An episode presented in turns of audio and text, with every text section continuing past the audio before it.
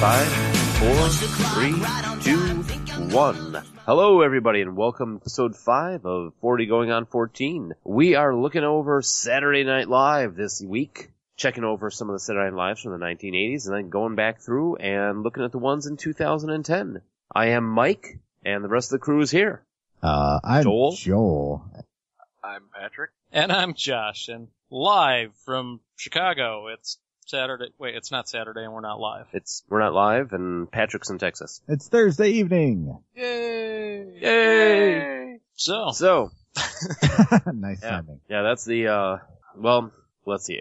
What how do how do we want to do this? We're gonna start with the eighties or we're gonna just shout out the shows that we watched? yeah, let's let's start with the 1980s because uh, I, I don't know how f- uh, far into the beginning, like how close to 1979 you guys started, but I did watch a couple of the real early ones, and those early shows, like 81 to 85, are widely considered the worst in the show's history because Lauren Michaels had just left, and uh, most of the cast just didn't go anywhere. That, that is Right. entirely Um, true. Yeah, they were they were very very awful. There were a lot of forgettable people in the early '80s. I don't even know who they were. Yeah, but it, nobody does anymore. They were just lost in time.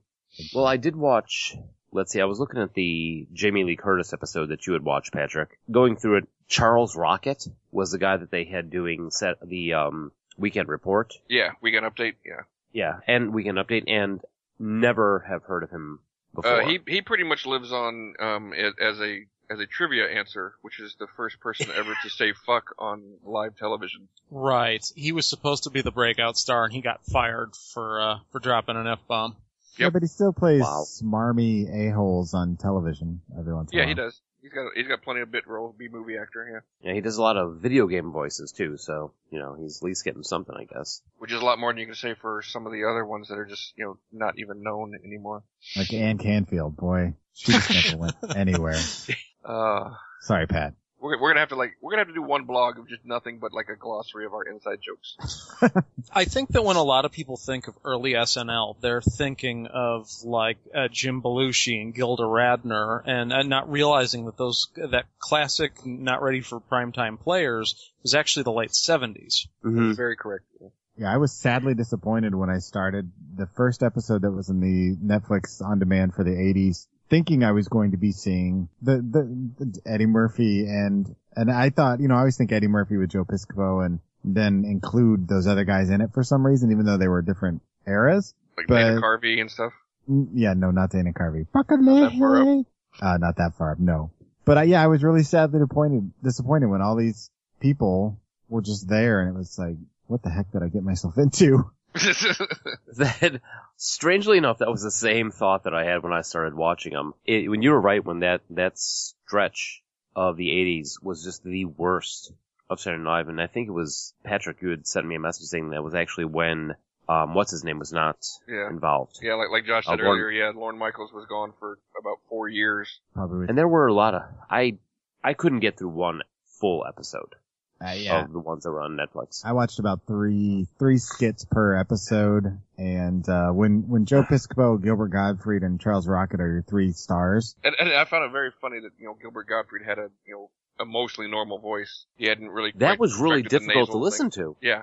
Like, fu- funny enough, we're so used to his nasally voice that his regular voice sounded just really off-putting. yeah it really did I uh, ended up watching all of the. Uh, I want to say I watched seven or eight episodes, uh, beginning to end. But I, I noticed, especially in the 1980s, that I wasn't laughing very much. No, yeah, that that is a common theme. Yeah. no one laughed in the '80s. I mean, I, wa- I right, watched so- like you know the Mister. You know my my here's my wrestling plug. I watched the Mister T and Hulk Hogan episode. You know, right Of course, you the night before they did WrestleMania. I mean, they they were doing Saturday Night Live and then Sunday they're doing the WrestleMania. You know, and and it was so funny just how you know it wa- it was it was funny how non funny it was. It was funny, but not really. Yeah, it, it was funny in a completely unintentional manner. going back. completely a sad way Yes, it was it was very depressing. And anyway, G- the Gilbert Godfrey, you know, it was funny because in the second episode I watched, the Malcolm McDowell episode, um, the, there was a bit on the tobacco growers of America, and I actually found myself thinking, wow, this is kind of clever. It's kind of funny. And Gilbert Godfrey at the beginning starts out doing his normal, you know, hello, I'm Gilbert Godfrey, you know, whatever voice. I almost was English there. And then by the end of it, he has morphed into the Gilbert Godfrey we know now, minus a little bit of the rasp. So apparently, uh, it grew out of that, and that must have been his regular comedy bit at the time or something. It's like Bobcat Goldthwait or you know any of those other guys that do their bits. Right. On you know, when you see stage. Bobcat Goldthwait in the early footage when he's not, you know, all stammering and screaming. And everything. Well, even now, Yeah. I mean, he's he's a reputable director, and when you know he's talking normal, he talks normal, but he can throw into that character anytime he wants. Did did everybody watch? Let's say in the early '80s shows, let's say pre 1980, what shows did everybody watch? Uh, I checked out John Candy. Uh, he was he was Okay. the host. I watched that All right, I got- pilot. See, I got the The what the pilot. Which one was that? Yeah. So, uh, George Carlin hosted it, um, and they really, it was, it was just very interesting to watch it because they really weren't sure what they were doing yet.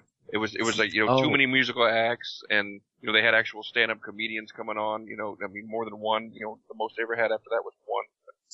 You were back in like the seventies. No, Yeah, I've no, we seen we're just that talking episode about, you know, also. you know, what we've seen, yeah. I mean, I, I, I Oh. watched that one. We were just talking about what we watched before our 14. Oh, okay. Oh, okay. I watched that just as a research kind of thing, just to watch it. You know. yeah, I watched it just because I was curious to see how it was, and again, it was one of those where I, I watched it and was like, I wasn't laughing, even though I know it was supposed to have been funny. right. It's like uh the Aqua Teen Hunger Force when Meat was like, I get it. I'm not laughing, but I get But it. I get it. right. Yeah.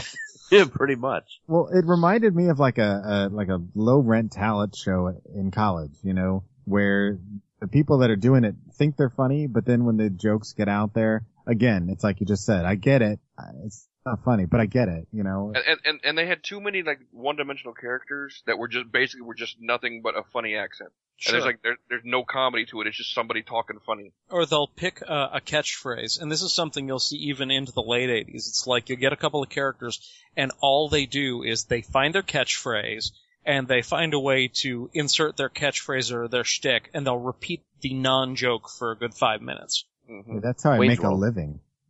Well, we Cheeseburger. don't I- want to I- bring that up. cheeseburger.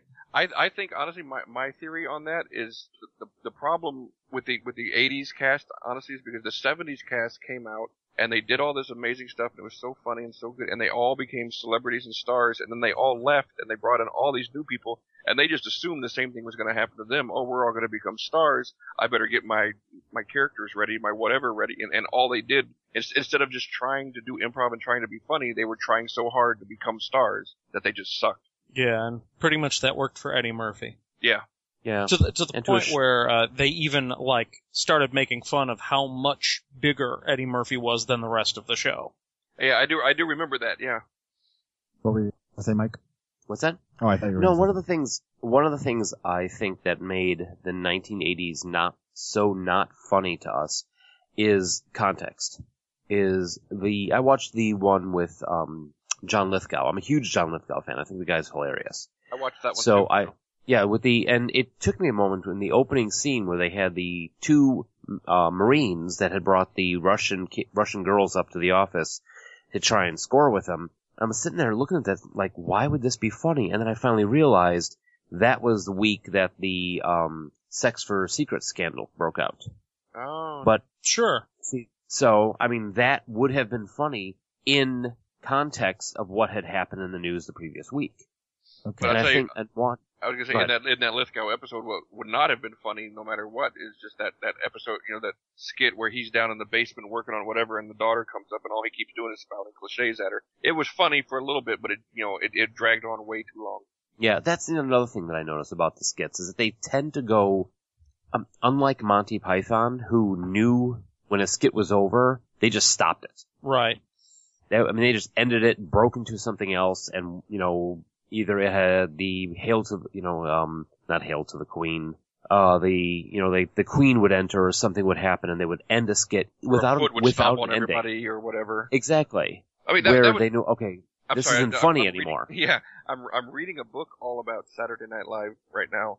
Um, coincidentally, I, I was reading it before we decided on this topic, and one of the things that they're talking about is a lot of the writers talk about how they just you know they never know how to end a skit, and that- and that's, that's like pretty much never more apparent than during the early '80s.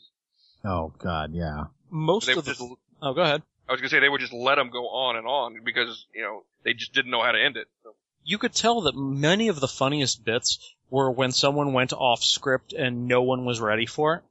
Uh, Eddie Murphy uh, s- uh, slipped in a couple of fat jokes at John Candy that obviously were not done in rehearsal, and they were the funniest bits of that particular episode.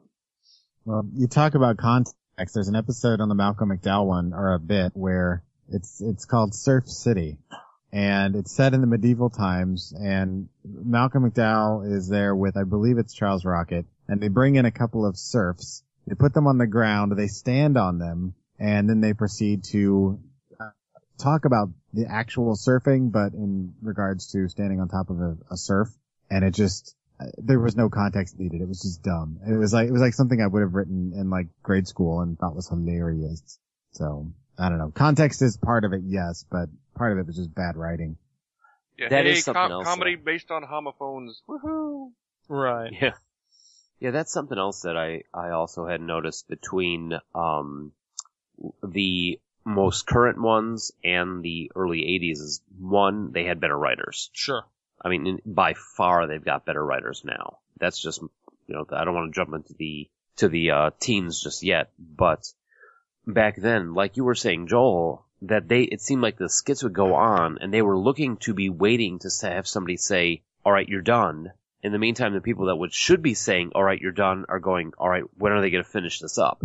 And you're winding up with a skit that goes on for another minute longer than needs to be and just keeps getting unfunny. I mean, I noticed that a lot in the earlier ones. Um, uh, the opening scene, I watched a Tim Curry one, and there's one where uh, it's Tim Curry and Eddie Murphy that are doing the opening sequence where Tim Curry actually smears white shoe polish all over Eddie Murphy's face, and Eddie Murphy starts talking in this white, you know, I'm a the, his white man voice Okay. Right.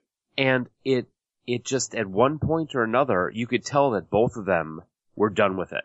You know, it's like when when the when the artists themselves, when the comedians themselves are like, all right, we can't make this funny anymore.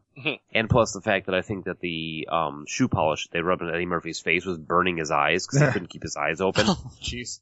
That's, He's that's just good like- comedy. yeah, he's just like he's the whole time he's just blinking, like trying to blink this because Curry like rubbed it right under his eyes, and shoe polish itself isn't exactly a fun thing to have in your face. Well, Right. you know, I don't have all the social connections Or that in you do your butt. apparently. By the way, what?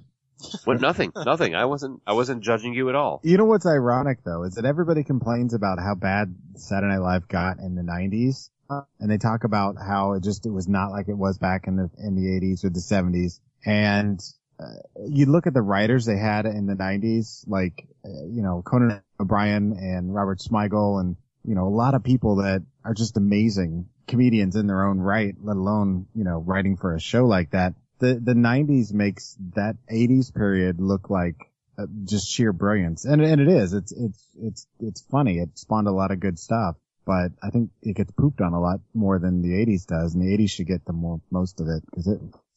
I agree with that. I know I never had a huge problem with the '90s, probably because I remember what it was like in the '80s. But everybody complains about it, right? I mean, it Yeah, seems yeah, like- the '90s definitely gets a lot more vitriol. Definitely. Okay, bright spots from the early 80s, so we can move on to the mid to late. Early 80s I'm, I'm- white I'm spots. waiting. everybody goes silent. um, there was an there. Okay, the I I watched the Jay Leno episode uh, from 1985, and I, I of the 21 minutes that's available on Netflix, I watched uh, or I, I laughed probably twice. I think you know, and one of them was at Damon Wayans when he was uh, doing a bit on Weekend Update. You know, that was actually just funny how how prescient it was. You know, uh, as far as just telling you know i mean he's just talking about you know the middle east and and everything and, and like and, and it's basically it could it's, it's something that could have been lifted and put into a, a a monologue now it was just really funny to me Probably the best thing I saw in those early episodes was a short film called Dog Baseball. What? Yeah. What? If it was on the Rosanna Arquette episode, uh, and it was basically about this guy who plays baseball with dogs. Like the dogs are the other players. And Oh, The guy's talking really slowly and about all the dogs. I like dogs. This is a good dog. Bad dog. Don't chew the mitts. And it- it just this very deliberate pace uh, about how he how seriously he takes his love of dogs and his ability to play baseball with dogs, even though he always wins.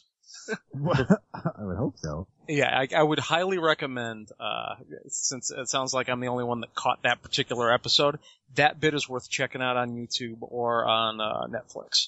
The dog baseball because it was actually laugh out loud funny. Do you remember what scene that was, or season that was? Uh, Arquette would have been, uh, let's see, 1986. All right. So it would have been right after the return of Lauren Michaels.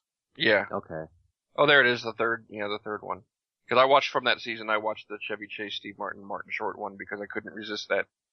They were on all together. Yeah, they were they were promoting uh, Yeah. Three Amigos, Oh, and Eric Now- Idle actually made a cameo in it too. So Oh, really? yeah, Was it any good though? it was it was not bad actually. Um, it had a big church lady segment, which I never found her funny. I never found that character funny at all, and I love Dana Carvey, but that just was never funny to me. But it's uh, importantly, this one had the Steve Martin's holiday wish. You guys remember that skit? No. where he was sitting in a chair discussing what he would, you know, if I could have anything for Christmas this year, these would be my wishes. And he starts listing off different random weird things. And, and it starts off, of course, his first wish is, you know, you know, general world peace and all the children of the world would unite and hug and blah, blah, blah. And by the end of it, he's scrapped that wish, gone on to like, you know, ha wanting to have threesomes with, you know, hot bitches and stuff. Just really funny. Delivered by Steve Martin. So yeah, it was just really sure. Yeah. you know the only reason you don't like the church lady, Patrick. Hmm? Satan. See, Yep, you that was laughed. the joke. Yeah, that's there we really go. it. That was the And- and- entire joke. and the funny. And, and, dance. there- and there's 12 episodes of Saturday Night Live Church Lady wrapped up for you. Well, and the other thing about the uh, Netflix streams that we got, they took out a lot of stuff and Yeah, they put did. it into the what I call the good packages, like the Eddie Murphy only stuff, the only Steve Martin stuff. Yeah. Um, Best of. Like, right- yeah, the best ofs. Now, one of my favorite uh, sketches from Saturday Night Live is or the Steve Martin ones is the uh, absent-minded waiter. Yes, but Yeah, that's actually, actually, I That's got to in the correct that. 70s. That was, um, I don't think that was Saturday Night Live. I think that was debuted No? on, on a, a show called The New Show that lasted for a couple seasons. That he, Oh my God, the new show! I remember that. that's what Absent Minded That's- Waiter was from. that was that had the um the frightened family on yes, it also. yes. Okay, so right. the best They- moment of mid '80s SNL was not actually Saturday on Night SNL. It was it was on a show that only lasted a couple. Yep. Now, and this, that was this that was one I the same- remember that was watching the that. same show where he did the uh, the Billie Jean parody. That's right. Yep, that was the new show. I wonder. Screw this. in it. Well, Let's see if that's streaming. Mike's like, I'm gonna go watch that now. See you guys later. All right, so we've kind of crossed over into the Dana Carvey, Mike Myers, Kevin Nealon, Phil Hartman, John Lovitz, and Dennis Miller era. Yes. uh, it's not streaming. I just looked it up and I got the Patty Duke show still rocking in Brooklyn Heights. Close enough. You know, a hot dog All makes her lose control. Ironically enough. I don't know. Anyway, I'm sorry. What was that? Don't mean judge. Uh, late '80s, Dana Carvey, Dennis Miller. I actually really like Dennis Miller's uh, Weekend Update. Yeah, me too. Uh, probably my second favorite. Uh, wait, who's your first? well, we'll get to that in the second s- segment because Oh, There. What? Here's the thing though. When he was doing the weekend updates in the early '80s, there were times where he was doing it, and you can tell he hated what he was doing. Yeah. sure, There were times where he was like, where he was looking at the stuff written on the paper and the way he was delivering it was just like, this is all we got. This is all we could come up with. I'm sorry. Yeah. it's a There- paycheck. There's, a, there's there's an actual weekend update in that uh, particular Chevy Chase Steve Martin Martin Short episode I watched, where for some reason they decided, um, oh we're gonna you know, we're gonna be cool and nostalgic and we're gonna throw Chevy Chase out there to an- to co-anchor Weekend Update with Dennis Miller, and you can just tell both of them just absolutely hate this idea. They're just like, they're like and and one of them I can't remember which one makes this off comment about how you know. How is that for some witty banter? You know, just you just know someone told them they're like, "Hey, you're supposed to have some witty banter." There you go, Lauren. Yep. Well, and Chevy Chase, uh, according to all accounts, was the worst person to work with in the history of Saturday Night Live. Yeah, yeah. Oh, he, the and- worst He and Bill in- Murray got into a fist fight one night when he came back after he left Saturday Night Live and came back to host it the next season. He and Bill Murray, the new, the guy who replaced him, got into a fist fight right, like literally two minutes before the show was supposed to start. You know, I saw a news report with Bill Murray after that happened, and he's like, it's no big deal. So I got that going for me. Which is nice. Yeah, yeah. Chevy Chase is not not beloved.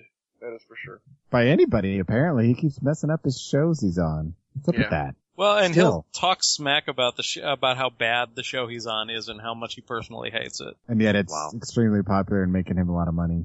And uh, Vacation Seven is in production, you know, or whatever. Right. So, oh well. He, But he anyway, has, a you were bite, he has saying. a bite the hand that feeds you mentality. Sure. Uh, as uh, counterpoint to him is John Lovitz, who apparently was one of from that era, one of the uh, the greats in terms of everyone really liking him. Uh, w- one time when the show was going to get fired, Lauren Michaels made it a bit about how he was running into the burning building that was Saturday Night Live, and the only person he rescued from the fire was John Lovitz. Did, did anybody else watch the um, John Lithgow one? Yeah, No. I did. You did okay. The only time I laughed, the only time I laughed out loud was when John Lovitz and uh, John Lithgow were doing the actor sketch, Oh, Master Thespian? Master Thespian, and where John Lovitz turns and he he like he does the oh I've got a stain on my shirt and he flicks his own nose up. Oh, I fooled myself. Acting, brilliant. You know Brilliant. that. brilliant.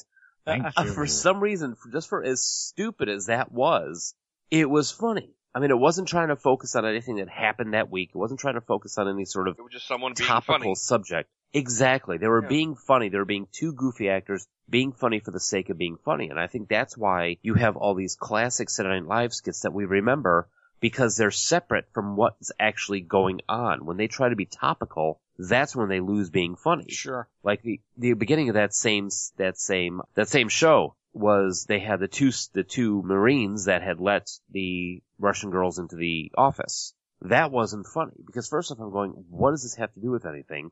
Because I don't recall that uh, 30 years ago that this happened, Right. that the uh, sex for sex for secret scandal happened, but the actors had no context whatsoever. Now you think about all the really famous old sketches that people remember. Mr. Robinson's Neighborhood. That was good. I'm Gumby. Gumby. that damn was it. one of the Gumby. Um, Buckwheat. Buckwheat. Those are You've all Eddie got- Murphy. Yeah, they were. well, yeah. Well, Steve Martin, two wild and crazy guys. Yeah. cheeseburger, cheeseburger, cheeseburger. You know, The cone cheeseburger, head. the cheeseburger, the coneheads. You know, absolutely no connection to anything going on in the world right then. Jane, you And those- ignorant yeah. slut. Exactly. Or um, uh, and, and- Land and, Shark. You know, and, and you know, one of the Oh. funniest things, one of the funniest things they've ever done was uh, Richard Pryor and Chevy Chase in the job interview, oh my and, god. and and that has no topical you know reference at all. Will, our friend, our uh, communal friend Will, actually texted me that, and he said that is his favorite sketch off of Saturday Night Live. Was Yeah. out of all of them, You make a and good it, point. it's Mike. hilarious. You make a very good point. Although, although Uh oh. some of the bits in the late or the, the early '90s with the Bill Clinton stuff was kind of funny. Well, sure. with- Well, I mean, it seems like once they get into pop culture, and I think Bill Clinton kind of crosses the line between political news topical and pop culture. Because their pop culture bits were fine. Uh, Gumby's pop culture. oh yeah, Mr. Mr. Rogers' Neighborhood, the Mr. Robinson, that's pop culture too. Bill Bill Clinton crossed over after the Monica Lewinsky thing into pop culture. He became the womanizing president, and that became his trope. Still used to this day.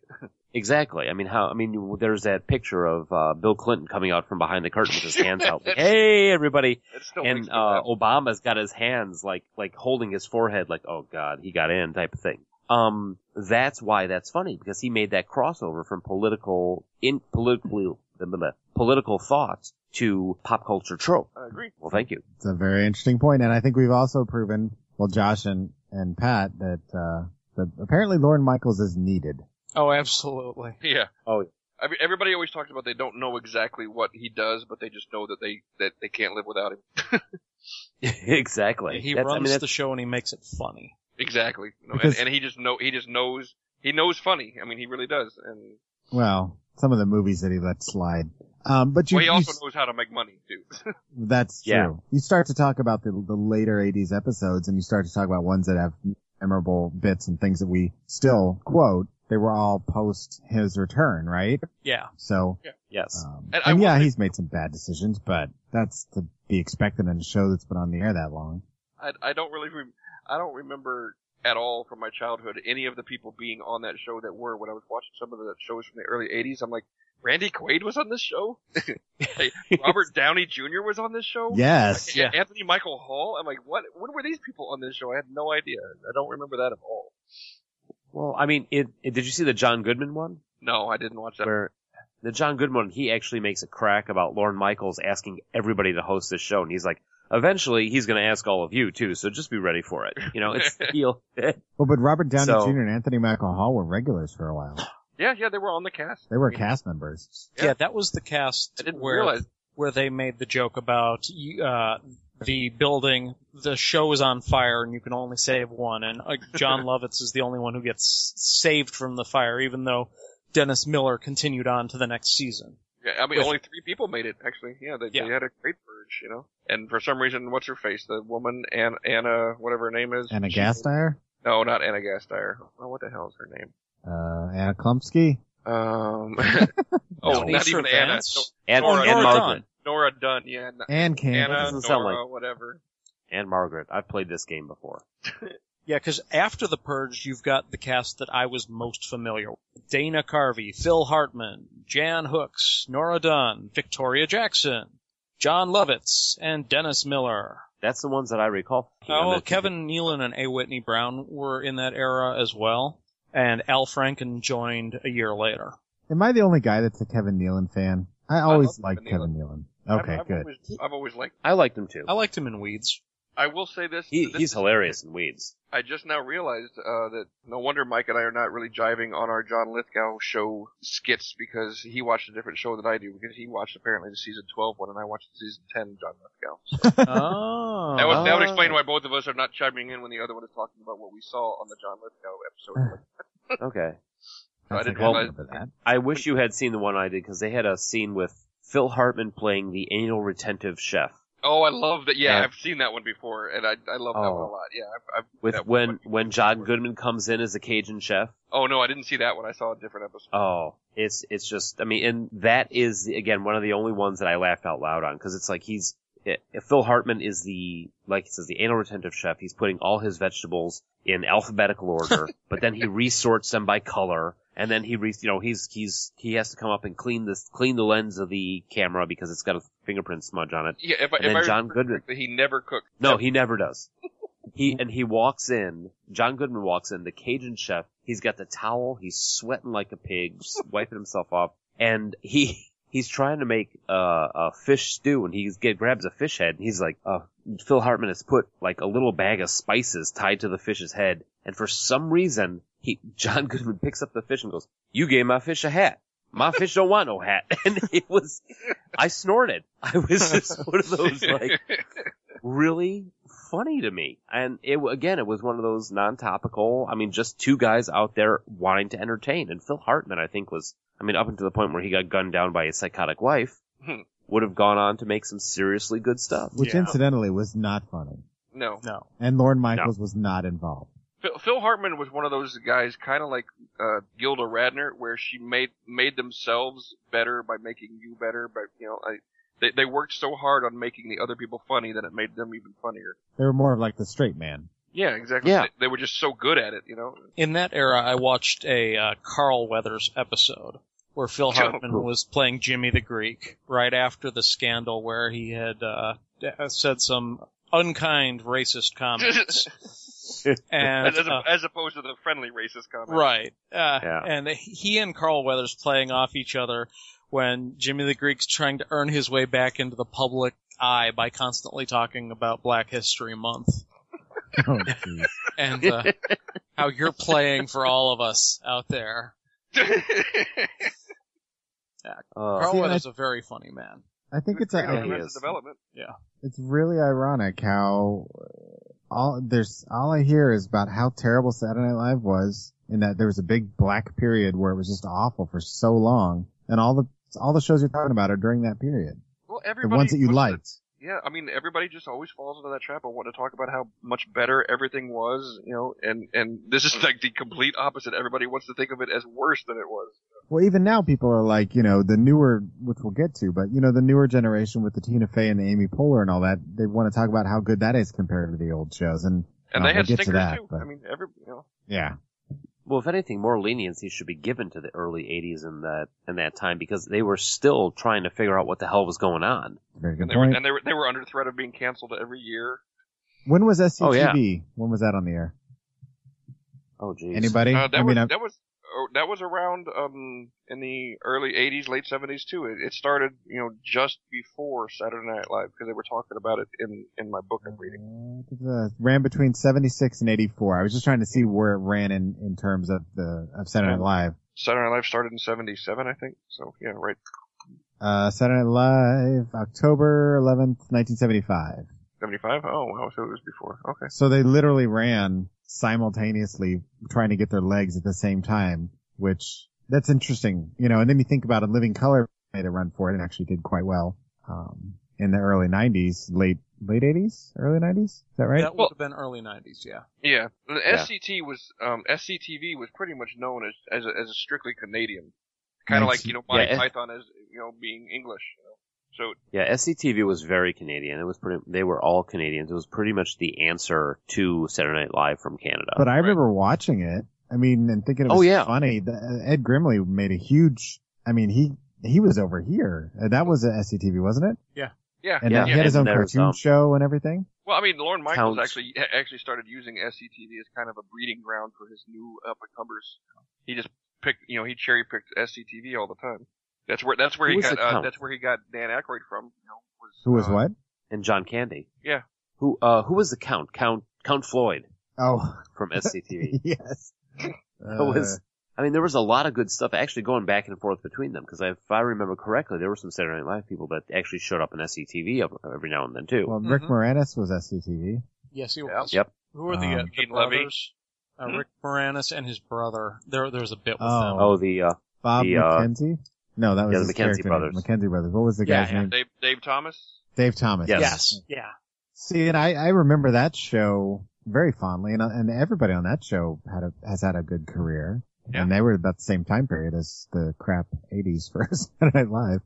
What happened What to happened? Rick Moranis? I mean, I'd love to uh see Rick him Moran in something. Rick Moranis actually s- dropped out of acting after his wife died of cancer. Right to raise Oh. his children. Yeah. He's, I, Yeah, I think, so- I, re- realist, re, real story here. I believe if I, I just read an article about him. He just released a country album. He's making music now. Well, I've Really? heard What? his country album, and c- that's that's not a really new thing. That's uh, a couple years ago I heard it, and it's I'd never heard of that. yeah. Uh, he's got, At least he's at least he's doing something. yeah, here it is. Uh, gave up, or let's see, rare, let's see, gave a rare, rare interview. Uh, he said he would be willing to reprise his role in Ghostbusters. Um, Oh, that'd be cool. yeah. Mm-hmm. That it's- would be cool. He released a comedy album in 2013 called My Mother's Brisket and Other Love Songs. Uh, but yeah, you know, I Con- mean, he's- confusing but funny. He's still busy. It's just, you know, he had a good reason to, to check out. Definitely. Yeah. Well, how about okay? Well, since we're doing what happened to, happened to him, what about what happened to everybody else? Everybody else I mean, what? we know we know we know what happened to Phil Hartman, Sure. um, We know what happened to John Who else? Candy. John Candy. We know what happened to Jim Which- Belushi. Now that we've made it very very sad, We You know, know, that um, Victoria Uncle Radman. Jackson went crazy. Yes. yeah, Victoria Jackson went berserk. Randy Quaid too. Y- yeah, she. Robert I Downey mean, Jr. it's- is making millions. He's billionaire now. Yeah. He is Tony Stark. Uh, what about Anthony Nora- Michael Hall. Oh, yeah, sure. He had a, he revitalized his career briefly and now he's doing okay. Not as good as he was, but who were you going to say, Josh? I was uh, wondering if anyone's seen Nora Dunn in anything, but I don't think she's d- uh, she's worked in a while. I think she's done. I think she pops up in the occasional Saturday Night Live movie, but there hasn't been any recent. Uh, her last film, she was on Franklin and Bash, the TV show, Neighbors. oh, she in the- was she was in Pineapple Express. Uh, she Was was she? also Oh, in the okay. Guilt Trip recently with uh, Yeah, but nobody saw Streisand and that. yeah, and Seth Rogen. Oh, and she was in Zoolander. I forgot about that. Yeah, that was Seth a while Rogen ago did. though. Yeah. What was she in Zoolander? What was she? Like her Yeah. character name? Yeah. What was her character? I don't Er, remember that. 2000. Uh, she was the British designer. Awesome. Remember? Well, there you go. That character is very quotable. Yeah, she maybe she was in- she must have been in when the, they were trying to assassinate the prime minister. Yeah, it Yeah. looks like she was just one of a, a whole bunch of uh, cameos. Yeah, There's a lot of people that going died. Oh, so well. Mm-hmm. Yeah, That's sad. Yep. A A lot lot of Oh, people do that. Al Franken. He went on into politics. Dana Carvey made uh, the uh, Master of Disguise and then fell off the face of the earth. Did you Dude, guys that's hear what? just- Did, I That's was a gonna say, funny. did you guys hear what discussion. happened to Dana Carvey? I'm sorry to interrupt you, but No. No, no. he went no. Oh, in. God. This, this happened uh, about five years ago. He went in for a uh, um uh when when you when you get your arteries clogged and a bypass, he went in for a bypass and they did a bypass on the wrong valve. Oh, geez. Yeah, Yeah, it says and he here, sued, nine- sued the doctor and had to go you know back in and get the, the right one cleaned up and everything. Yeah, Here, I'll read. This is a it's in 1997. He underwent heart bypass surgery for blocked coronary artery, but the surgeon operated on the wrong artery. Uh, the blocked artery was deeply buried in muscle and thus hard to find. A, another artery, though not blocked, was clearly accessible, so the surgeon bypassed it. Carvey, later suffering from angina pectoris, sued for medical malpractice and was awarded eight million in damages. Uh, he had to undergo additional surgery to correct the problems. and I think I Well, think that's if, more if than I, he's made in his whole career. if I- yeah, if I remember it correctly, he gave away all that money that they Yep, he was says- supposed Right here, he donated all the money to charity. to. There you go. Wow. And he was an assistant on Halloween 2, the original movie? What? Huh. That's nuts. Oh, I'm looking speaking at. of- Uh, speaking of nuts, Oh no, they just had this is Spinal Tap. tell here. me more. Was Michael McKean and Harry Shearer were they on the SCTV? Yes, Michael McKean. I'm actually looking at him right now. He was in 29 episodes. Okay, because I was And Harry thinking- Shearer. It was in 40 episodes. and Christopher Guest, I assume then too, probably. Yep. Yeah, Yep. he's in. Because uh, So I'm go ahead. I'm just looking at this list of everybody who's been, and oddly enough, Conan O'Brien is listed as audience member.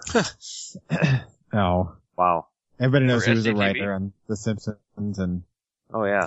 And, and Saturday Night Live, he did. He, he, wrote he did Saturday Night Live too. I thought. Yeah. There's Christopher Guest. Uh, A. Whitney Brown, who I actually really liked his uh, the big picture bit in the weekend updates, his little Yes. like commentary. Apparently, he was one of the original correspondents when the Daily Show uh, s- started back in. That's 96. where I. Oh, that I, was- it was driving me nuts. I'm like, why do I know that name? Yep, you're right. You're Right about that. And let's face it, the Daily Show basically is the full length uh, weekend update. Yeah. Oh yeah. You know what's funny? I'm looking up the the writers in the 1980s, and uh, I- I don't recognize most of the names here until 80, 81, 82. Tim Kanzorinski, who of course went on to be one of the regulars on the show, Right. and then in 82, 83, Piscopo started writing along with Eddie Murphy, and that's I think when it started to kind of climb again because Jim Belushi then took uh, part later on. Um, that and then doesn't Billy back up Crystal. your climb, but Larry David, Christopher Guest. I mean, this is by 84, 85. That's when you guys are talking about. Martin Short started writing. Harry Shearer was writing for him. yeah, because when Lorne Michaels came back in '85, he pretty much just overhauled the entire thing, just got rid of everybody, and just rehired. Well, that's when some they really Whitney good Brown. talent. Rehired. Yeah, good writers. That's Yeah. what he hit. What the, what he did. So Exactly. it's interesting. Well, and it looks like the new show you were talking about w- was pretty much the project uh, Lorne Michaels went over to, and he looks like he grabbed a bunch of people and took them with him. Oh well, that would explain. Yeah, okay, that Yeah, because explains. G.E. E. Smith uh, went over just looking. uh, It only went for like half a season in 1984, but Yeah. And his ponytail. Yeah. It doesn't have. I mean, it's not like it has a a, a bad um, list here too. You got Buck Henry, Dave Thomas, John Candy, Jeff Goldblum, Catherine O'Hara. yeah, Al Catherine Franken O'Hara. was a regular performer there. Yeah. Uh, but uh, it confused audiences, and uh, looks like nobody kn- knew what to make of it, so it just kind of went away. Speaking of G.E. Yeah. Smith, uh, as of 2012, he, repo- he performed at the Republican Party um, with Mitt Romney being there. Um, he performed with Roger Waters in 2012, and it says here I didn't realize this. He was married to Gilda Radner from Yep. 80 to 82. Really? Yep, yep. Huh. That's weird. So he's still out That's there crazy. making music. He's 61. Well, he isn't he still in? ch- I mean, how long did he? Is he still directing the show? The music? No, he's. I don't think he's on there anymore. I'm pretty sure G.E. Smith What and the is he? Saturday Night Live band is no longer a thing. Yeah, I'm trying to see when they. But anyway, so I mean, Uh, the 80s, did we 95. find he left in 95. Sorry. okay. So that were, I- and I, well, I was gonna say it's not too long ago, but that was over 15 years ago. It's amazing how long ago it was. Yeah. 15. Oh yeah, It's almost 20 Anybody else? years ago. Anybody else have that problem when you hear the '90s? You always think, oh yeah, that was only 10 years ago. Sure. oh yeah. In kind of to bringing bringing us up to the current episodes in the in the teens, I was watching Justin Timberlake episode where they have the Mother Lover video. Sure. and I think it's either in that one or the threesome song.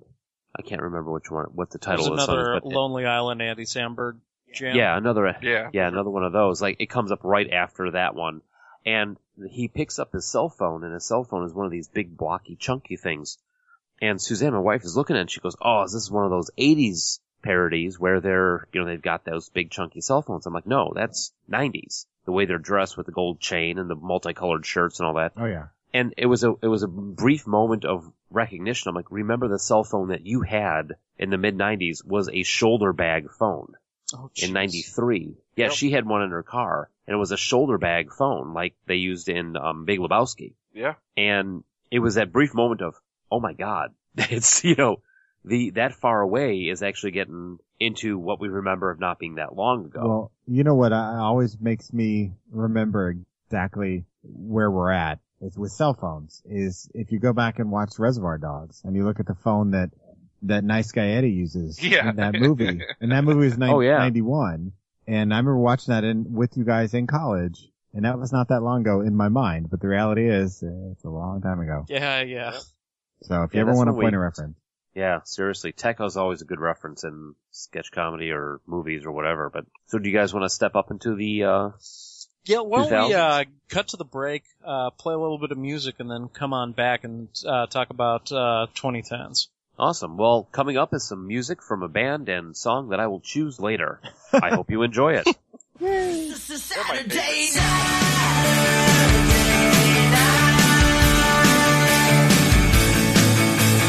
Half past six, hit the town, taking shots and buying rounds. Ozzy's on the jukebox, riding crazy trains. Love my friends, love this bar. The bouncer looks like Ringo Starr. So many girls that my neck hurts if I got insane. And I sing. Hey guys, we are back. We are talking about Saturday Night Live. We've gone over some of the details and some of the shows and some of the sketches of the 1980s that we enjoyed and others that we thought were horrible and some that we wondered why they did. And now we're stepping up into the teens, to the ones that are done in the most recent time.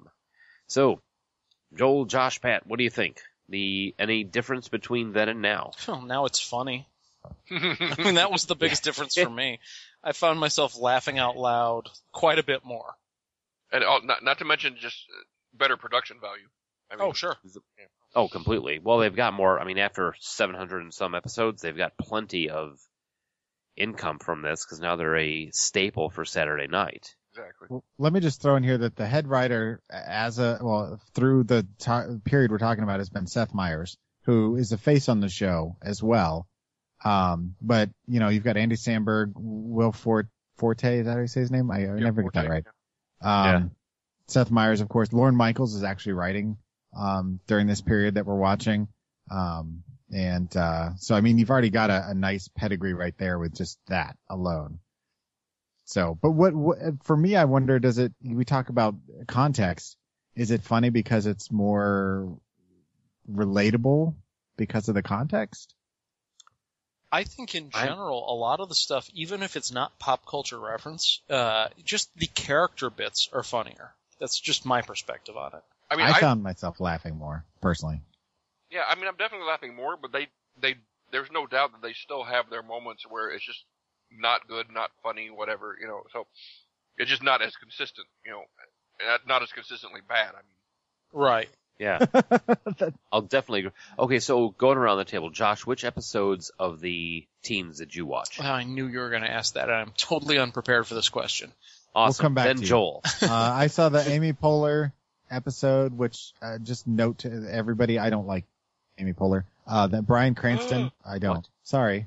Uh, those are the only two I was able to get to. Patrick, what about you? I I pretty much just kind of skipped around, watched a couple of clips here and there on YouTube. I didn't devote watching to an entire episode because I've seen plenty of them recently, and I just kind of wanted to refresh my mind to some of them that I've seen. So Okay, here are the three I watched beginning to end uh, Sofia Vergara, uh, Jennifer Lawrence, and Louis C.K. Okay, and I watched Justin Timberlake, the very last one of 2011, and Emma Stone because Emma Stone. And, uh, you know, I have to say, Justin Timberlake, I fucking love that dude. Mm-hmm. Yeah, He's hilarious. he's good looking. He makes decent music. And he's funny. He's, a just good plain actor, funny. too, like in serious stuff. Yeah. yeah, I used to, I used to never like him at all. I mean, because the whole him and Britney Spears dating and like the the whole denim outfit picture, you know. I mean, he just seemed like such a douche. But I mean, over the last ten years, he's had such a, I mean, such a great body of work. You can't deny that he's A talented. renaissance period. yeah, exactly. I mean, I, I like him a lot now. He, I mean, he, he he doesn't take himself too seriously, which is something that I really really like in, in a That's the reason I like him. Do you celebrate his entire catalog? Well, who doesn't? Well, and Dick in the Box. Dick in the Box is hands down one of the funniest. I, my bits personal my personal his. favorite skit my personal favorite skit that he was involved in was the uh, the Beyonce Paul Rudd one where they were doing the, the parody of the single ladies video. Sure. That was a riot. That I mean I, I I don't care how many times I watched that I the cried. three of them in those white leotards was, Yeah. was We're like we're like uh, hilarious. are you warm? We're like biscuits, dance biscuits. It's just Okay, I've so got a- damn funny. I got a question. In in the the nineties, Adam Sandler was their go to guy for music, and he was kind of their their anchor, in my opinion, in, in a lot of ways. And then Andy Samberg came along, and I I've heard it said, and I even thought it for a while that Andy Samberg was the replacement for Adam Sandler. Sure. and that that was his role. But I honestly think he's as good on the show as Adam Sandler was, and I actually find his music a lot more funny. Like his uh his bit with Natalie Portman, holy crap! Oh, aw- that was I think the first Lonely Island thing I ever saw, and uh, since then I've devoured everything that uh, Sandberg's ever recorded with them. Uh, The- That the that fir- song I have on my iPod, and I can listen to it anytime, anywhere, and I I I fucking I laugh so hard at that song. The, the first Lonely Island that I that I got to see was the uh, Michael Bolton one, and that was Oh, just hysterical. that Pirates that of was the me Caribbean. too. yeah. Yeah. I mean, it just it's just so it was so brilliant. I I I've watched everything again, like you said, Josh just devoured it all. Well, I mean, partially the fact that that was so brilliant, and partially the fact that they got Michael Bolton to come Yeah. in and dress Right. up as Ellen Brockovich or Aaron Brockovich to do it, and uh, Lonely Island and the whole Andy Sandberg thing. I mean, he is a, he is just uh, a Yeah. riot. They they do some really Brad really fun Pitt. stuff. Mark Wahlberg talks to animals. Oh, I love that. How's your See, it'll mother be a doing? mother for me. Yeah. I mean, the guy has talent, and I it, it used to kind of I used to be part of that camp that was like he's just replacement Adam Sandler, but in reality, is he's very very talented guy. Yeah, Hot, he is. Hot Rod is a hilarious movie, incidentally. I haven't seen it. Have you? Have you guys It's- seen the uh, the Brooklyn Nine Nine show yet? That he does? I have it's decent. I have I've, I've not. got it recorded, but I haven't watched it. You should Okay, watch well, let's- Hot Rod though. Let's jump onto the Saturday Night Live movies after we finish up with the '90s Okay, sorry. or the uh, the the '20s. You know who else? What are we in? We're in 2010s. Current No. decade. Okay, You know who else uh, really surprised me at how funny he was? Keenan Thompson. Oh yeah. yeah, he is. There's a sketch where they do uh, what's that morning chick show? The View.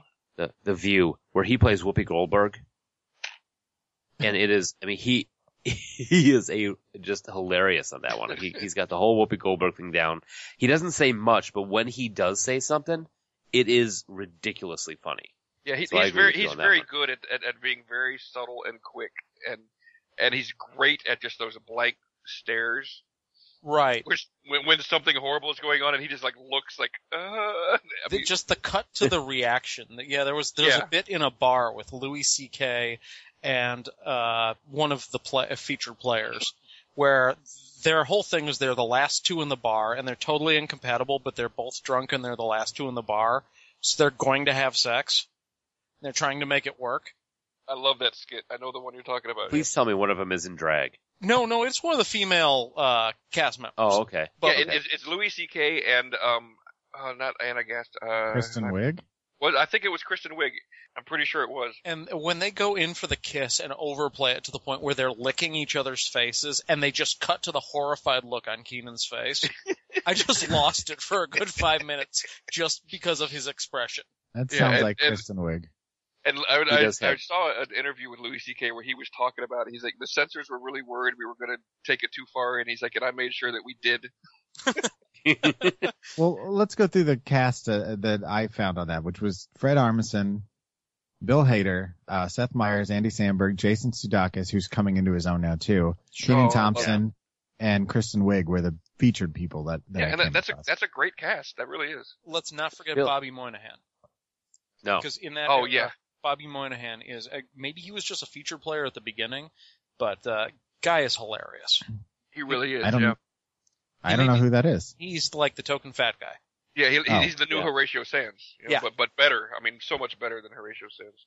Well, Horatio Sanza was funny because he, him and Jimmy Fallon couldn't keep a straight face. And and that annoyed me. I I hated that. I've I never thought that liked was funny. Fallon. I've o- I've only in the last like year started actually liking Jimmy Fallon. I hated him. See, I think the only times where you had a character, you had somebody that would make everybody else break character. The only time I found that funny is when it was Chris Farley. hmm Because there were times Will where Chris Ferrell Farley, is but they, good at, when Will Ferrell. Will made Ferrell's people- good at it too. Yeah, Like that But scene like when when Will Chris Ferrell Farley- is wearing is wearing the thong, the America thong, and that little baby tee at the at the office meeting. Have you seen that one? And everybody just starts No. losing it. it. It was right after 9/11, and he's like talking about how he's like, "You said we could dress as patriotic as we wanted," and he's like wearing this American flag thong, and it's just Oh my it's just God. so funny. Look it up, I swear. You're uh, you're gonna die. oh, I don't want to do that. Well, Oh, you're Good- gonna eventually. May as well do it Yeah. watching SNL. It's like the Yeah, Ring yeah. video. You watch it and seven days later you die. Aw. get beaten to, bet to death by an American thong. Uh, Bill Hader's character work is another thing. Like, I I don't know if you guys are familiar with his uh, Stefan character. Yeah, the gay guy. Yeah, well, and that's yeah, he's like the club expert. Yeah, Okay. Yeah. So kind of like Roxbury. No, he's kind of over the top emo hipster, and uh, Seth Green will ask about like the best night spots for families, and he'll talk about these avant garde clubs where you can find a dwarf spanking a man with a broken glass bottle, Okay. and he'll I mean- start cracking up, and like he'll start smelling his hands. What? Oh my goodness! Yeah, it's it, it gets really funny when he's when he's about to lose it and he's trying to pull himself back in. I mean, See, the, it- it- and it's, the like a, um, it's like a more well-rounded, uh, more well-rounded Dieter from Sprockets, basically. Yeah. okay. There was the one that I saw where Bill Hader was actually playing the 90 year old out uh, reporter for the TV for a TV station, and he was out in, interviewing Justin Timberlake after a uh, something happened at a high school, and he had the he looked like Harry Carey. He had the big glasses on, and he keeps his thing was like he kept coming out and hitting him in the face with the microphone, and the oh god, what's the name of the the guy who does on who's on Portlandia? Uh, that's Ted Armisen. Fred Armisen. Ted Armisen. Fred Fred, Armisen. Fred Armisen. Fred Armisen comes over and he plays uh, uh, the principal, somebody Chow. Well, he hears Chow and he starts attacking him, starts smacking him around with the microphone. How do you like that for the war? And beating up on him. And ag- again, it was one of those. I found I laughed. I laughed a lot more in the more current ones than I did in the 1980s ones. And again, I think it goes with the context because the beginning of that episode, which wait, which one had the uh, Oh no, it was the Emma Stone one that had the disturbing teenage trends. Was they had a now Joel, you have kids. I have Yes. kids. Pat may have kids. um, as far as he knows, uh, the the the disturbing teenage trends was their kids are souping. They're going there eating uh, expired canned soup and getting high off. and then it was like then they have Bill Arneson's out here playing the reporter, and he's like, "Hmm, now here we have a high schooler here. Are you souping?" And she's, it's Emma Stone, and Emma Stone's like, "That's the most ridiculous thing I've ever heard in my life. Nobody could get stoned doing that, but they are doing it. Yes, they are." And then they go from souping to trampolining, where a guy sits on the roof and gets oral sex from a girl who's bouncing on a trampoline next to the house. And Yep. then they wake up a mom in the middle of the night and tell her all this is happening and she's freaking out because of it. And I'm trying to remember what the last thing was, but it's like the topical. I mean, now that they have so many of the, oh my God, the kids are doing this now news things. I found myself laughing a lot more at these things and Brett Favre and the open fly Wrangler jeans. Open fly. Yeah, they had. that was the. He's got you know Brett Favre for you know they had button fly, they had zipper fly, and then they had button fly. Now they have open fly jeans. It's the only jeans for me, you know. And so Brett Favre's doing that. Kind of reminds But- me of their bit about the nerd, the not a shirt. It's basically just the the top, uh, like a collar with the shoulders, and the rest of it's cut off. Yeah, I remember that bit. Yeah.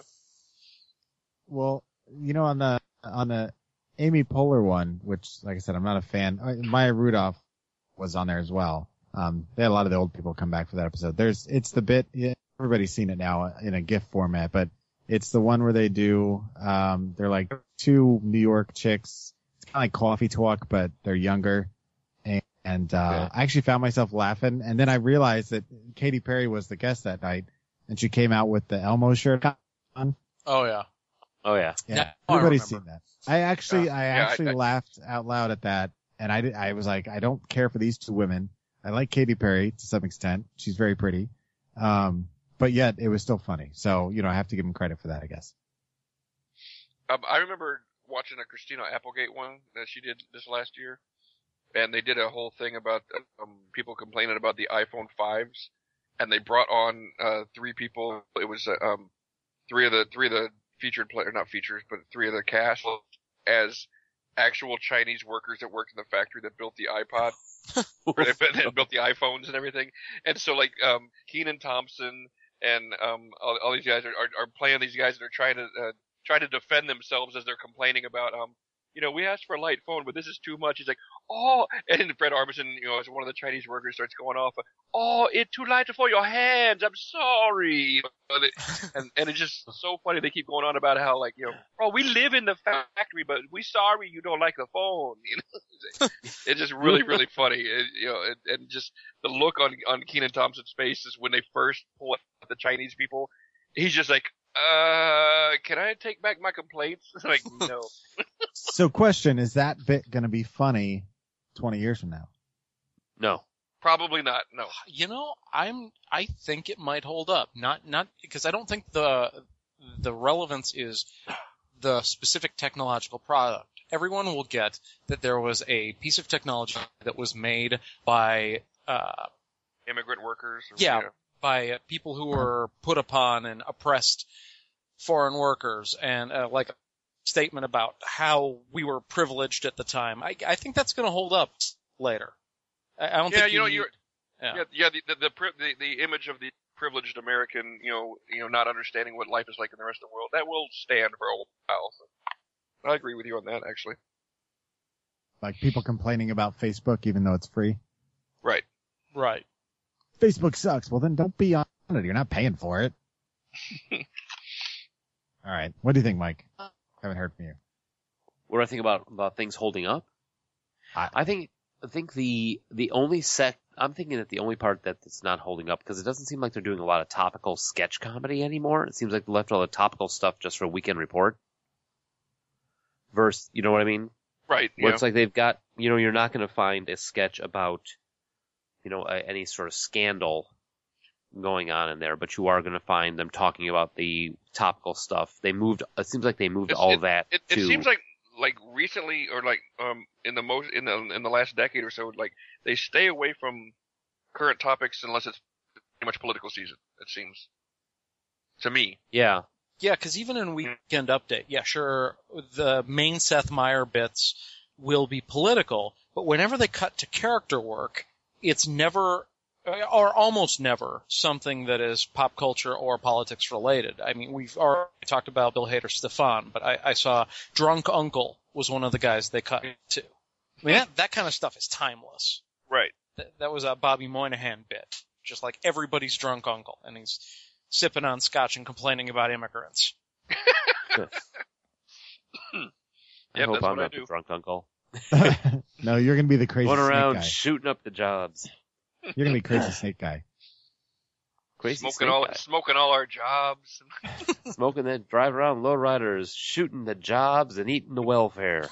Um, but yeah, I have. Yeah, I think I think there is going to be a bunch of a bunch of sketches that 20 years from now we're going to be like, oh man, I totally remember that sort of thing. But I do think there's going to be a small chunk of them that are not, like I said, too topical. That you're going to have to do a Google search to find out what happened that week in order to be able to know if know if you laughed at it. Or Well, case in point, the first bit on the Brian Cranston episode, um, before they had his monologue was they had the, uh, Rom, Ron, he was leaving office and another guy was taking over for him and Fred Armisen was playing Obama and he was introducing him and he was saying a speech um, and apparently he was a really rough guy in office and swore a lot and made a lot of enemies and he's passing it off to the new guy who I guess is played by uh, O'Herlihy, what's his name? The new, the fat guy.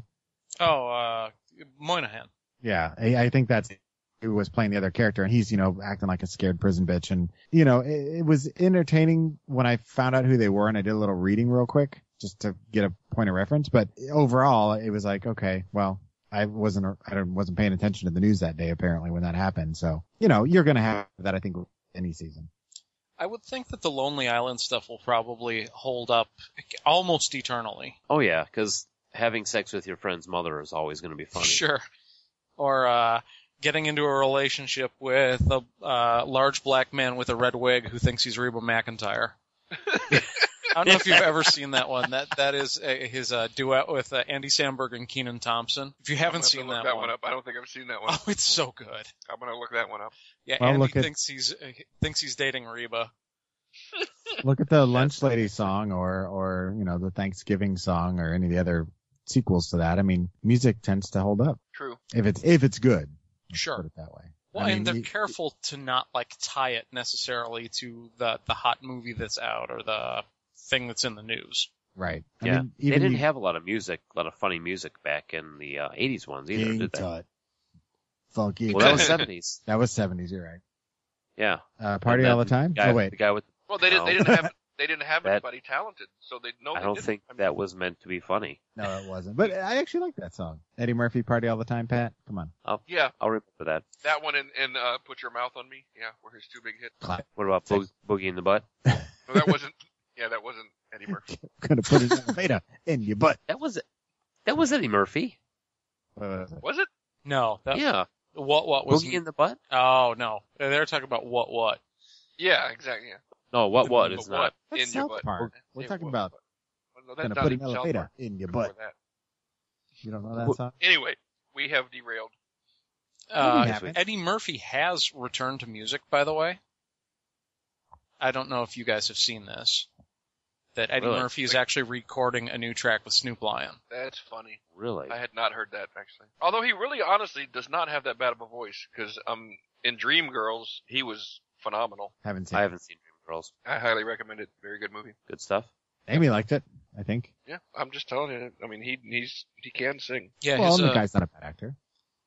his uh, new cut is, I guess, a, a reggae throwback reggae single called Reg, "Red Light," which I have not yet uh, listened to. But I it would I have to be reggae if he's doing it with Snoop Lion. That's Wow. what he's doing now. Yeah. The song's about stopping at a red light and picking up a transvestite. I see what you did. Yikes. Ah, Ah. Uh, Has uh, Snoop done SNL? Did, did any of you guys I- see him Hmm. as a guest host? Because if he is not, I, I would love to see that. Like as a I would, host. I would like to see that. Yeah, as a host.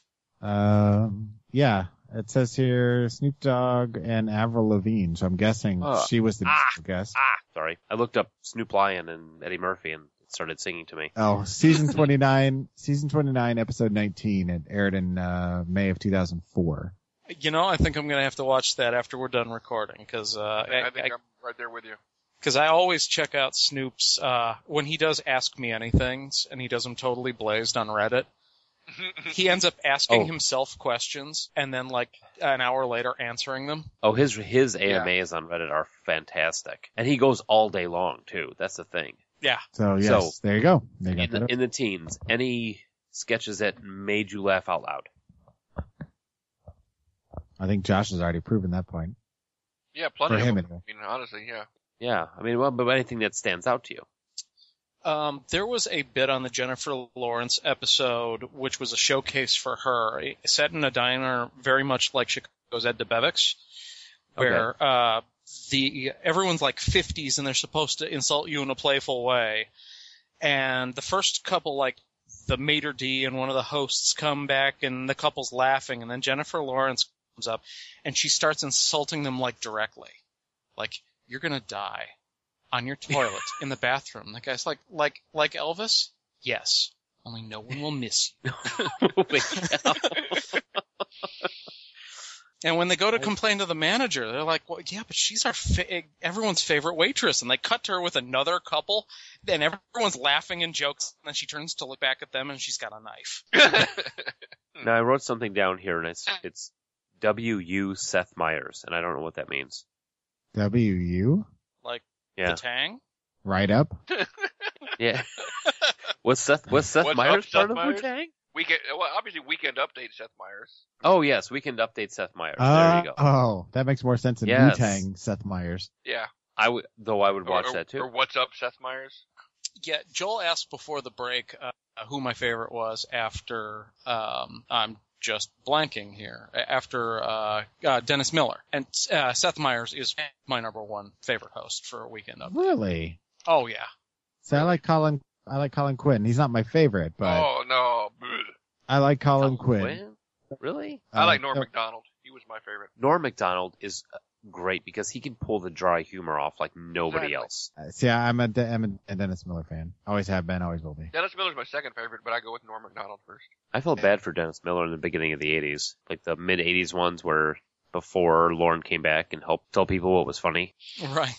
Everybody felt bad for him because there wasn't manscaping back then. Oh, his That hair was, definitely huge. not, no. Yeah, One of, Oh my god. one of the episodes I watched had him and then Dana Carvey doing an impression of him as point and Oh. counterpoint, like disagreeing with each other. It was uh, very very funny. I could see that that. sounds Yeah, familiar. I it's think kind I've of seen depressing because I thought Dana Carvey was actually pretty dang funny. that. He's very funny. If he can make the Man of a Thousand Faces funny, or is that what it's called? The Man of a Master Thousand. of Disguise. Ma- Master of Disguise. I because I like that movie. In, I, I I went and saw that with with my niece, and it was I actually enjoyed it. Yeah, in general, I think that the less creative control that the uh, different uh, SNL players have over their respective movies, unless they're named Tina Fey, uh, the better. Because uh, like the early Mike Myers films were fine, but once he got to be too big uh, and started directing himself, they just got a little out of hand, in my they opinion. turned into the Cat in the Hat. The Right. Love Guru happened. Oof. Ugh. I've I've seen a Cat in the Hat. I haven't seen Love Guru. So I I, can't- we own the Cat in the Hat because my kids like it. oh, that movie's awful. Now that's a Who Tina failed Fey. as a parent. Tina Fey is ob- the obvious exception there because she Tina can Fey's just a- write and perform, just make comedy for the rest of her life, and I'll just keep watching it. Yeah, yeah. Tina Fey can do no wrong. I mean, I've, I'll see anything she's in. Huh? I guess I'm alone in that camp too. And her- and Did Chris. you read the book, Josh? I have not read her book. It was very very funny. I mean, laugh out loud moments while I'm reading it. So yeah, I, I'll I take wish Sarah Silverman. Oh, I love I Sarah Silverman. like Sarah Silverman. I, uh, Uh, Mike is not a fan. I'm not a fan of Silver, Silver Sarah Silverman either. Mike's like, I'll take Tim Curry and drag. Well, who won't? I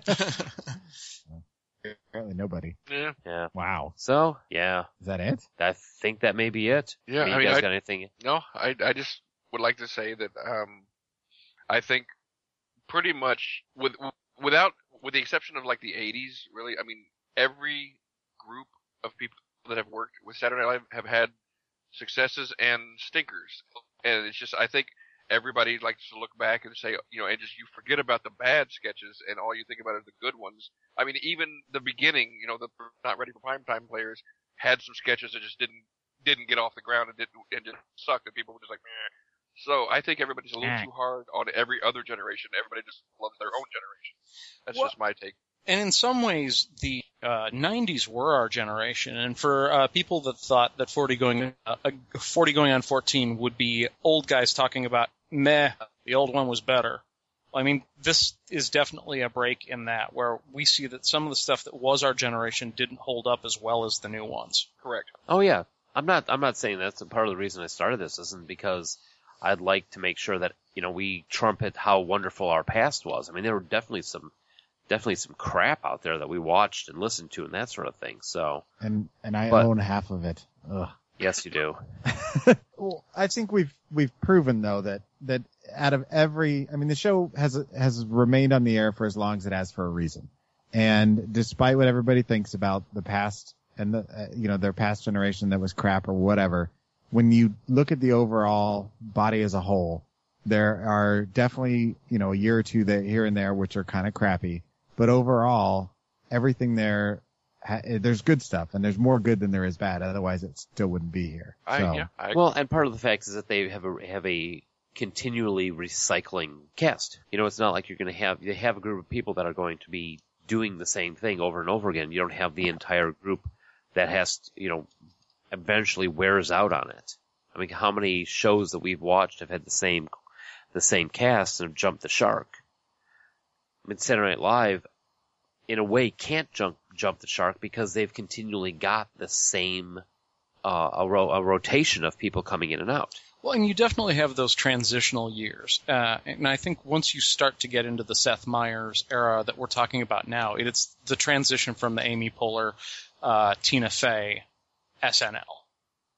Yes. And they handed And I, the and I baton enjoyed over. the Tina, I, I I enjoyed Tina Fey's years be, because, as I said earlier, I'm a big Tina Fey fan. So, you know, I didn't have a problem with with with that, and I think I think the transition to Seth Meyers is is gone pretty well. Well, I think they held they held his hand though through it and kind of kind of participated still and made it a more smooth transition rather than just a hard this is ending and this is starting. you know? Yeah, I think well, Lauren's been through it enough. I think that he understands how to do it by now. I would hope so. Yeah. He didn't fall back on his. All right, well, we're going to bring back Tim Meadows and fire the rest of the cast. Yeah, the second Great Purge. I don't know. yeah, What the hell Tim happened Meadows there? just standing around going, "Where'd everybody go?" right. I'm the latest man. Uh, Tim, that was out like two decades ago. Aw. So just tossing it out there. Best Saturday Night Live movie. Oh. uh, Wayne's World. The first one? That's yeah, yeah. That's my first Oh, instinct. yeah. to Say, Wayne's- I thought you no, were gonna say it's no. You know, it's I gotta go Pat. with Blues Brothers. I gotta go with Blues Brothers. Oh, I thought you were gonna say it's Pat. yeah, Oh, yes. jeez. Oh, Yeah, no, I gotta go with Blues Brothers. I will amend my answer. I had forgotten about that. Saying Blues Brothers is almost cheating. Oh. I mean, it's well, if I can't say Blues Rock. Brothers, I'll go with Wayne's World. One. Well, here, let's just say this. Let's just say Blues Brothers is off the table because I think that that goes down as everybody everybody can agree. Blues Brothers is a great movie. yeah. yeah. and it was directed by uh, John Landis, so it's not really you know in the Saturday Night Live wheelhouse. Yeah, we we can't include that in there. I've got a list here. Okay, I'm gonna read off the list and then when we're done, you guys can pick your favorite 'cause you may not remember all these. Blues Brothers Okay. 2000, the original Blues Brothers, Ugh. um, Coneheads, It's Oh. Pat, The Ladies Man, MacGruber, uh, uh, Night at the Roxbury, Stewart Saves His Family, Superstar, and then Wayne's World 1 and 2. That's the ones that are specifically from that. There's some other ones listed here that I don't count, like Bob Roberts, but anyway, there you go. Well, then I so, say, yeah, it almost has to be Wayne's World at that point. but that Yeah, was- from that list, it's What was if you Ladies Man? Exclude Blues Brothers. that was the Tim Meadows vehicle. Oh. where he was the late night talk show host and he was always talking about Cavassier and how he, you know, could get the ladies, but he really couldn't. I don't No. recall that. Really? I actually don't saw that recall. one. Yeah, I saw Yeah. that one too. It was all right. 2000. I'm looking it up right now, and It, it wasn't as terrible Oh. as it's Pat. And Night at Yeah. the Roxbury actually is pretty damn funny too. Speaking of, It has its Roxbury's moments, Roxbury is funny. that, I think. I mean, it's not laugh out loud funny all the Yeah, time. yeah I but wouldn't it say is it's definitely funny, got- but it has its moments. it's one of those movies Yeah. that if you watch it with Pat, you would appreciate it. See, and I Pat- wondered if uh, on that list you were going to include uh, projects that had a lot of SNL alums that weren't directly based on an SNL character, because you could even go as far as to include Mean Girls in that. Well, we're talking though movies that are based off of SNL Gotcha. property.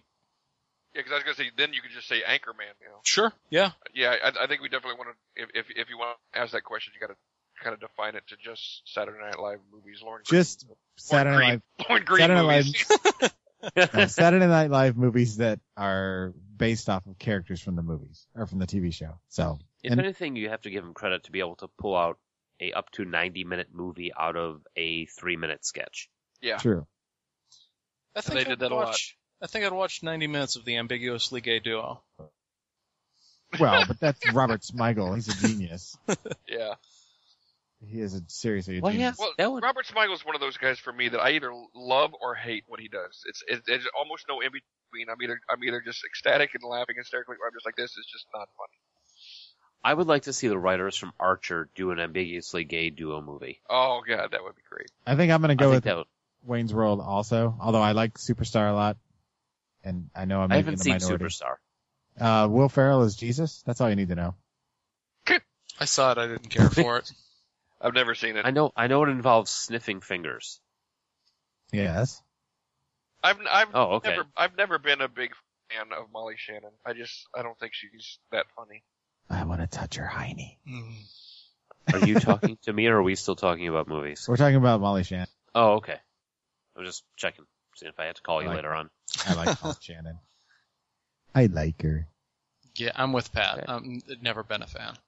Yeah. Okay, so Yeah. Wayne's World, Wayne's World, Josh. Wayne's World. Mike, I'm gonna, I'm gonna have to go with Wayne's World. two orange whips. All right. Since you so, the Blues Brothers away from me. right. Well, I mean, we ha- you can't really count Wayne. I mean, Blues Brothers because it's Good. yeah. I mean, You know, it's, Mike- it's it stands out because you expect these to be It's, it's like Kind it's like of saying that. like you know who who was the best player on the '90s Bulls team? Yeah, well, yeah, yeah, of course. Oh, you're gonna, Dennis Rodman. Come on. yeah,